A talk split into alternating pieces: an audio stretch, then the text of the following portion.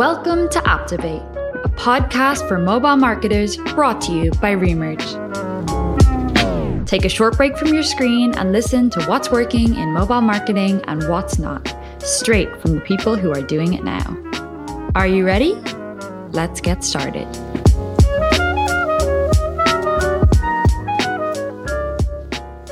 All right. Welcome back, everyone, for another iteration of the Remerge Activate podcast. Today, we have a great guest, very experienced in this mobile space, David Jumper, calling in from Hyper Digital Partners, like Hyper DP. What do you prefer? Either or. Okay. So, calling in from Hyper Digital Partners, which is a growth agency based out of Miami, correct? Yep. My, yeah, we have offices in Miami, Los Angeles, and actually, we're opening one up in Lagos, Nigeria. Two weeks. All right, so let's get into it. So, David, we usually love to start these podcasts with a little bit of intro about how you got to be where you are. Obviously, you have a lot of experience promoting and working growth marketing for a number of mobile applications, agencies. So, it'd be great to hear how you got to be where you are. Maybe take us a little bit through your career progression, and then definitely want to talk a little bit about more about your current role. I'm happy to do that. So, I mean, I started in mobile 2010 working for a mobile payments app fairly early on. But we weren't really doing mobile growth in the context that we think about it now. It was a lot of brand activations. We call it like boots on ground marketing, trying to pass out flyers to get downloads, stuff that's arguably not really scalable. And evolving from there, taking a look around and seeing where everything was going ultimately transitioned into gaming, where I started at Scientific Games, leading the marketing team for social casino products, notably Jackpot Party.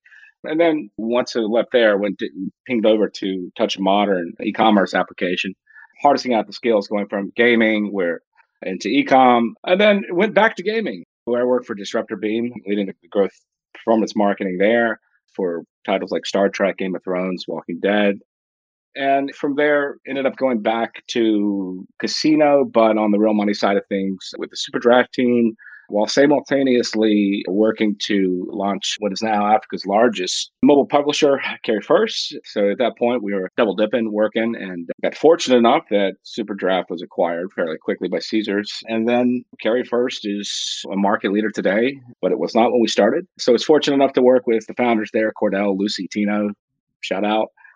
Yeah, that's great. Yeah, we interviewed Cordel a few podcasts ago. He's definitely super insightful guy, knows a ton about the African market. So definitely want to hear a little bit more about Hyper Digital Partners because it sounds like that's an agency that you started up from the ground up. So let us know a little bit about that and what you're doing over there. So Hyper Digital Partners, we're trying to find like a middle ground between like a venture firm and an agency. When we look at who we're modeling at least our services after or who we want to be. And it's a more integrated approach than the typical agency, which is, hey, we can do these one or two or three things for you. We're more holistic and we're more ingrained. Hyper at its core, like our focus is growth and digital transformation for startups, scale ups, late stage ventures. I primarily lead our startup side of the business, which is focused directly in, in growth. So it's performance marketing, product marketing, growth operations, and then data analytics where we're coming into play, and I think what our focus is, and this is what we did with Carry1st as well, is go into startups and say, let's help you accelerate your path of growth, reduce your fail rate.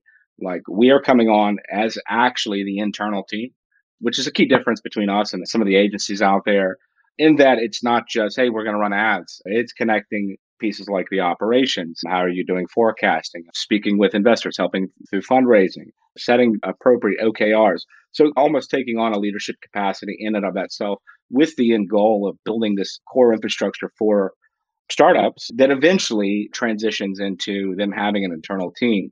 Because what we've seen with a lot of startups is, hey, listen, they'll go an agency route. Then they hit a certain point of scale, typically around a series A, where, all right, now the objectives you got ahead at two, three X what you currently were, and you've got to rapidly scale up and really requires you having an internal team in place and if you're agency dependent, now you find yourself like, okay, how do we build a team in? How do we find ourselves dependent? How do we wean ourselves off of this? And a lot of times they find themselves having to, okay, we have to rebuild ad accounts because everything was ran in the agency's ad accounts. We're running through their MMP or they harvested all the learnings. It's, and so we were looking around to try to solve these problems to help these startups simultaneously build this infrastructure and then scale it and then hand it off. I mean, simply put, we like to think of ourselves like We're the pilots that get the plane in the air around the storms to cruising altitude, and then we switch out with the relief pilots and parachute to safety. That's exactly what we're working with startups, and that's the primary focus that we do with that. We've been fortunate to work with some pretty significant ones, and we have a focus in emerging markets. So, a decent amount of our business and focus is around Africa. We're not exclusively Pan African, but we're finding a lot of exciting opportunities and quite frankly just really enjoy working with founders on the continent as well around EMEA, Middle East as well. That's great. And so apologies on using the term agency. I think it sounds like to me it's more of almost a consultancy. You work with these brands to try and get or brands or apps try and get their product off the ground and almost allow them to be almost self-sustainable moving forward and then you parachute off the airplane. That's the goal. I mean, we definitely, if we think about who we want to, when we grow up, as it were, it is more of like a venture firm, Boston Consulting, Digital Ventures, or on the side of McKinsey, in which those firms are typically out of, obviously out of reach, or quite frankly, may not have the applied skill sets to actually be meaningful. So we're trying to find that middle ground. Look, it's we're talking about marketing here if you're thinking about marketing and you're thinking about like your services, well, how are you positioning yourself? Where are you finding asymmetries and voids in the market? And, and, that's what we did. There's a lot of great agencies out there led by a lot of people that we respect, and they do good work. And we don't look at ourselves as inherently competing with them. As a matter of fact, in some cases, we'll roll partner agencies in to work with us on subsets of projects. We're just trying to solve a different problem. Exactly. Are you guys vertical agnostic? do you prefer to work with any different verticals or do you kind of all see it as the same growth marketing as like a blanket statement and you can work across any vertical? Growth marketing to an extent, I think is agnostic B2B, B2C. When we think about it, I mean, we definitely have an organic bias to B2C between the backgrounds of the partners with us. There's some B2B cases, but primarily it's been B2C, ranging from with Thiago, our partner, Omaze and Scopely, some other big names, Resort Pass, another one. We've been there. But as we're thinking about startups in the context of who we want to work with, we're really thinking more about what the product is, what they're trying to solve. And really, I think more importantly, will we create an impact that actually helps these companies to achieve their goals? Because for us, there's a big difference between the agency and the consultancy side there is if I have to qualify myself by explaining who our clients are, well, then I didn't do a good job the point being, for us, we're a little bit more intimate with who we choose to work with on the startup side. We're also, we bill a little bit differently. We're not really interested in taking percentages of media fees and some of the traditional models. And quite frankly, it doesn't really work without some economies of scale. But we're definitely in a ground where we're taking equity stakes in every company that we work with. So we really are trying to align interests. And if we're doing that, it does matter who we select and who we do work with. That's great. So this podcast, a lot of our listeners are just getting into the space. They might be trying to start up their own apps themselves, just try and figure out what do I do when it comes to mobile marketing, trying to figure out how to grow their app audience. So I think good natural transition here is like, what advice can you offer? And I know one of the things we chatted about before is like some of the mistakes that potential people or founders make when trying to market their apps. And so I'm curious, what are some of these mistakes that you've seen because because you obviously have worked in emerging markets have probably pushed out a number of mobile applications and started their marketing programs for them what are some of these key mistakes that marketers make when they're first launching their apps we put together a list of about five of the most common mistakes that we see and these are typically for context the common denominator here is founder led teams that are just trying to get some initial traction either for investors or to validate MVPs or just to qualify the market. So this is not an indictment of the efficacy of the work if any of our current or previous clients are listening, but more so meant I think our thought of is that we can figure this out later. But in fact, the five of these things we think are we qualify as prerequisites and quite frankly topics that we don't really hear a lot in the general discourse. But yeah, I mean we could jump in and I think the first one we like to touch on here is really attribution and launching without an attribution provider. And so there's a couple of things here. Typically, the use case or the reason that this is done is either through just a lack of strategic foresight for the need of this, because you're not necessarily understanding as you scale or as you start spinning up, you're going to start having to piece together things that have interdependencies, specifically like how you're going to allocate media budget. so what we see more often than not is that the measurement stack will be a, an agglomeration of SDKs from various ad networks, somehow tied together through GA or Firebase. And typically, what that looks like is hey, we ran some ads on Facebook, we threw in their SDK, we're spending $100 a day, and now we got some cash in, we want to 10x installs, let's go. Let's add some channels in there. And that's where things start to get complicated because you're relying on signals that all themselves holistically are taking credit. And typically, in the instance where it's not kind of a lack of understanding that this is needed, the thought that we see from founders is okay, this is a nice to have investment and not a real prerequisite. And I think what we see more often than not is that the reality is is if you're thinking about it as a luxury rather than the prerequisite, well, it's hard to really justify making that investment. And it's true, MMPs can be expensive and especially for companies that are trying very cognizant of burn it's also true that if you actually attempt to have dialogue with any of the major MMPs out there, and we won't name names, I mean, we have a preference, but we're agnostic. They will work to scale with you because the reality is, is they also understand that you're eventually going to succeed and you're going to be a valuable client. And quite frankly, if that MMP or any partner that you're talking to at that stage doesn't try to meet you in the middle there, probably not worth working with anyways. Yeah, that makes sense. And in terms of the actual integration within an MMP, you can reach a very high level where you're just tracking a few events and that's it. Or you can get as detailed as like sending event metadata and building out the whole thing. Do you find there's like a middle ground when like promoting or when trying to push MMP integrations? Do you recommend that they do certain things within the MMP integration itself to ensure reliable tracking? At core, a lot of the standard events that AppsFlyer, Adjust, Singular, Branch have will cover the bases because they have built this to be optimized for users that may not have it. And I think that if that's a starting point, that's a good place to make sure that you're passing those events back. Depending on the type of business you are, maybe you want to add one or two more bespoke events that may be indicators of, say, what you theorize you're going to need to factor your LTV model down the road or another arbiter therein. An example might be, all right, well, I want to see my second purchase if I'm an e-commerce app, or I'm a gaming app. I want to see, hey, reach level X. And any business is going to have some bespoke events. Founders out there, like you probably have these signals built into your operating and financial models already. So you can translate that back it really translates back to like you're showing the stickiness of users. And so firing events that are somehow retention based or something like that does help. I would caution against trying to over engineer it because we've also seen that where here's 75 events in the schema and we're like, okay, like we're doing the 100 installs a week right now. It's great, but now you're just loading yourself with analysis paralysis and potentially technical debt as well. I can tell you that most UA managers, even at significant scale, don't need to go that level of granular with hundreds of fragmented events, mostly because you have to think about what is the applied use. And that's where I think nice to have comes into play.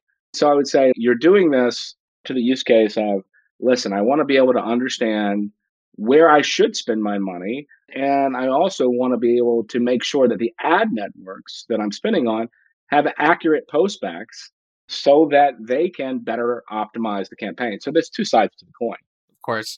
It sounds like, yeah, there's obviously a middle ground, but you have to be very goal oriented when you're thinking about how you build out the infrastructure within your MMP and focus on what really matters when it comes to monetization and retention. And just don't overdo it because that'll cause problems down the road. Yeah, KISS rule. Keep it simple, stupid. Yeah. Exactly, exactly. So I do want to switch gears because I know we talked a little bit about creative, and I think you probably have different viewpoints as it relates to creative. You might have people that come in and they want to build out a ton, or people that aren't really focused on it in a way that they should be. I want to get your thoughts on what is your experience working with some of these startups and creatives, and like what's your POV on how a new startup should be or shouldn't be thinking about creative when it comes to growth marketing? Yeah, I think we can kick it off with saying what I would consider the obvious to be for any anybody that's ever ran performance marketing at any level of scale is that the singular most important lever to find efficiency in your unit economics, which leads in because some of the surprises that there's typically two scenarios. Either there's a team that has a stockpile of creatives. These might have been made for their investor deck or for like their initial social media presence. But what they were not designed for is an applied use for performance marketing. Maybe their videos are two and a half minutes long with a 25 second introduction before there's like a single thing. They're not cut appropriately. That's a problem because you see, like, average view time might be three seconds. And so you got 22 seconds of fluff before you even get to your core point. But besides that point, the way we think about it is we'll see the opposite, which is the founders say, like, look, here's what we have. We can figure this out later, but we need to get some results now. We can't really afford to make this investment right now. And our retort is always, you can't not afford to do this. Now, this doesn't mean going to a premium creative agency, dropping thirty, forty thousand dollars, getting into a long-term contract. There's a reason for that, but it's not at this point of scale. I would say, like, look, try to find five, six unique concepts. Definitely use video. If you have to make the Sophie's choice between static or video, go video. 15, 30 second creatives and create a mix that resonates to the pain points that your product is solving. Try to find a balance between humor and informative. If you want to use, find an influencer or two, not to promote your product, but to actually license their likeness in the content, like first person videos, but carve out a budget to make these and set yourself up to make iterations of these in the future. Because if you don't make this investment on the front end, you're just going to find maybe you get lucky, but more often than not, you won't. It should be there from the start, and especially like startups, you just raise cash, you're fresh into your go to market. All the eyes from the investors and the board are on you you really want to shit the bed over a menial investment, you don't have a problem hiring the best talent or product development or cold brew, whatever it is. But like the one thing that is going to help you succeed and what could literally make or break your business, you treat as an afterthought. It just doesn't really sit well. And I, and like I said, I think this is probably not that unique of an idea, but it's one of the first things. And when we're starting with a client, that we onboard with this is we say before we even touch an ad, okay, it's great that you have some assets, but let's actually dissect them. Let's see, maybe we can use some things as a base asset, but we should commission some things at the forefront. Otherwise, you're basically just donating money to the ad network. Yeah, exactly. And it sounds like the messaging within the creative as well is just super important, value based creative. Another one of the points that you had brought up is around optimization and focusing on driving users down the funnel, getting them to complete that purchase and focusing more on those like down funnel metrics, ROAS and whatnot. What are your thoughts around that? I think that's something that I feel like working at Remerge that when I talk to companies, a lot of them have trouble figuring out what we should be optimizing towards, especially when it comes to re-engagement. And so I can only imagine that is probably something that is extremely important but it's also extremely difficult to figure that out for especially a new app where you don't even necessarily know how users are going to be interacting with it and what their activity is going to look like. So, what do you have to say about optimization and when it comes to the funnel itself? Okay, let's put it in this context. Like your startup, you maybe have never even fired an actual impression before, or you're at under like 20 million impressions. I mean, some level of this is brand new. And maybe you're even brand new to going into the interface of let's pick on Meta for a second. You go into Meta and it's like, hey, what is your objective? Well, of course, your objective is to get purchases, but inherently, problem with that is is that you really haven't accrued any learnings, and so you see a lot of campaigns, and we've seen that we've done audits of existing agencies or some initial tests that were ran that are all cued to just go straight to purchase optimization or ROAS because it makes sense. That is your actual objective, but your applied path to get there isn't the same. And what I mean by that is there are conversion thresholds that have to be hit in order for these things to find any efficiency. The publicly available number that I've seen over the years, and going back to 2016 when they released AEO, was like 50 conversions a week. Okay, 50 conversions a week. Well, if your conversion rate is, let's be generous and say 10%, all right, then you need to be doing 500 installs plus a week. Well, that's not going to probably be your conversion rate. And so I guess what we're saying is the way we like to think about it, let's use an example. Let's say you're a fashion app, or this could apply to gaming as well, but start at the top of the funnel, let's say install. Run and then phase it out progressively. Get a volume of users in. First, optimize your CPI. Know what creatives are working, stabilize some performance, and then go down one, maybe two steps in the funnel. Continue with Fashion App. Let's say that your funnel goes registration, and then you're looking at view content, add to cart, initiate checkout, checkout complete, purchase, or enter credit card. Yeah, there's some steps in between there. So going back to the MMP, those are the core events that you'd want to have mapped from your MMP to the network.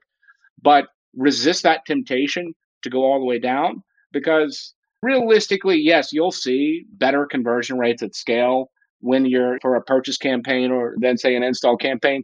But proportionally, what you may find is that certainly the CPIs on these purchase campaigns are going to be much higher because the CPMs that are billed for these are much higher. And there's a lot of unknowns because you presumably aren't using lookalike or custom audiences at this point. So you're using, say, saved audiences, which you're just, hey, let me find people that like this fashion brand. Let me find people that have this interest, people with these behaviors. You haven't really honed that in yet, and you don't really have enough first party data to train it. So what happens is by going straight down the funnel, all you do is you just massively inflate your costs in the beginning. And ironically enough, slow down your growth. And the other piece to this too is as you start to scale, you start mixing segmentation with how you're optimizing and you can find some unique patterns. So it's not to say that you can only do one thing at a given time, but you need a starting place and then you layer on things and you're likely to discover some interesting patterns along the way. We've seen where, hey, the campaign that's optimizing for event X has a much higher CPI, but has a much better payback, or this campaign has a much lower CPI, but the retention is really good. And this is where it's thinking like 4X games, for example. We were working with Kixeye, and, and what we did there is we had campaigns that were running solely to basically acquire and retain users. And then in country type tier two, tier three countries that we had set up some segmentation for, then layering in a different layer of segmentation to acquire payers. Because look, you understand that optimizing for CCU or concurrent usage it's important, yeah, this balance of making sure you have enough volume coming into the app. You're able to learn from that. I guess a good natural transition here would be budgeting. You figured out what kind of events you want to optimize towards and like those KPIs, but now it's like, how much should I be spending and what's the spend volume that's required to get meaningful data to help make data informed decisions. So, what do you have to say about budgeting when it comes to running campaigns for some of these early stage apps? This is something that we see a lot. So, spreading the budget too thin. And I think from our work, we won't cite like this is the minimum amount that you should spend. And I would also say that you most certainly shouldn't take the word of the networks themselves that this is the minimum amount you should spend because it's very relative. It's less about the money and more about the impression volume, in my opinion. Like $100 a day in the US is not $100 a day in Nigeria. But to some of the networks, it is. But we're talking about a delta of CPM of 10x. But we're thinking about like where you should start. Pick two to three channels at the most, proportional to some level of budget. Gun to the head, if I had to say what that is, you want to be able to at least do $150, $200 a day per channel. Because if you can't, I mean, it ultimately becomes the volume that you're able to drive. It's like building a fire. If you cut the oxygen out, there's no fire in this situation, the who the channels are also matters. We like to tell everybody, look, we need to have some in purposed intent of like who, for example, you don't want to just go all in on paid social. You don't want to, oh, let's use Facebook, TikTok, Snapchat, whatever. You want to think about the media type there, paid social. There's some unique characteristics to how the traffic is served versus say search, where there's direct intent coming from users. I am looking for this type of thing. Those are typically a good starting point for any of these startups just launching. And I think then you find a reputable DSP that can help you broaden your reach, that has similar optimization ability. And then you have a really good foundation. I'd say the caveat that we want to try to avoid is trying to avoid direct deals or anything necessarily out of the gate. Because what's important here is like actually learning what works, but more importantly, like why things don't work. And I'm not particularly confident you're going to get a lot of those answers in absentia of channels where you have a lot of levers that you can reverse engineer to causality of why things aren't working versus just looking at things at like a bundle ID level. I think that's very interesting insights, but obviously you can't start running campaigns without having some sort of KPI or North Star to go after. So What recommendations do you have for businesses that are just starting off to figure out KPIs and a metric that they should be striving towards when they're running some of these campaigns? Look, a lot of the times when we're putting together initial projections for the clients we're working with, they're derivative of their literal operating model or their financial projections. And so Hyper is actually working with the founders to say, okay, like this is what we're presenting to investors, or this is our BP. And there's a lot of assumptions in there that just candidly are projected from everything that is not an actual because there are no actuals at this point. Best case, these are comparables or, or maybe derived from previous experience. And a lot of times the context of these assumptions is not entirely relevant or like predictive of a real time market that you're facing. And so this isn't to say that don't have projections, don't have goals. It's to say have them, but don't be stubborn and have the hubris to think that this is going to be gospel of what the actuals of the initial cohorts would be because you're launching a new product the last thing you want to do is seize early signals. And by early signals, I'm talking one, two weeks. We haven't really had time to get through any rounds of optimizations and then say, okay, the results here show that this is not working because then you're seeing false negatives and you're not really giving yourself to optimize and find opportunity because you're just being a little too rigid in some of the assumptions.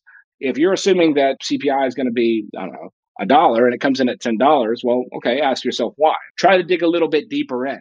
And there's a useful analysis that you can do and other key indicators that you can back into to figure out is it them or is it me?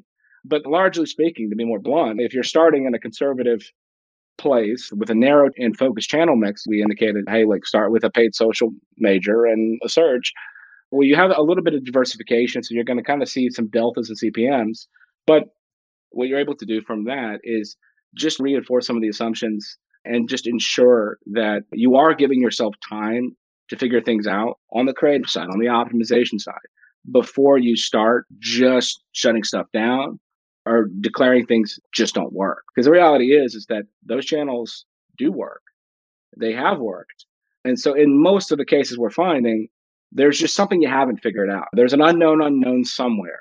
Give yourself time to figure it out because the goal, like the way that we approach this at least is we like to think about it like launch learn scale in this learning phase we're not talking about the learnings for the network we're talking about actually understanding what your baseline kpis are because you don't really know what good is yet and good is not likely to be your initial results because you really haven't found any efficiency with economies of scale but that's the next step yeah that's some good advice it's giving these sources of volume into your app enough of a chance and allowing the KPIs that you're implementing to allow for that to happen. This is all really good stuff. And I know that you guys have a good blog post to marry to this content. So we'll definitely provide that link for any listeners that listen to this podcast. But yeah, this was a super interesting podcast, David. Like, we really appreciate you coming on, talking to us a little bit about how early stage startups should be growing. We're often talking to a lot of startups that are already at that beyond the growth stage or like a little bit more mature. So it's really good to get some insights as to if you're just starting to implement an app and start a growth marketing campaign, these are some things that you should be thinking about. So we really appreciate you taking some time today and uh, go back to that beach. yeah, man. Appreciate you. Yeah. All right. Take it easy. Thanks for taking a break with us and listening to our weekly episode of Activate by Remerge. If you enjoyed what you heard, leave us a five star review on iTunes and tell your friends about the podcast. The more people you tell, the further we can spread these awesome mobile marketing insights. See you next week.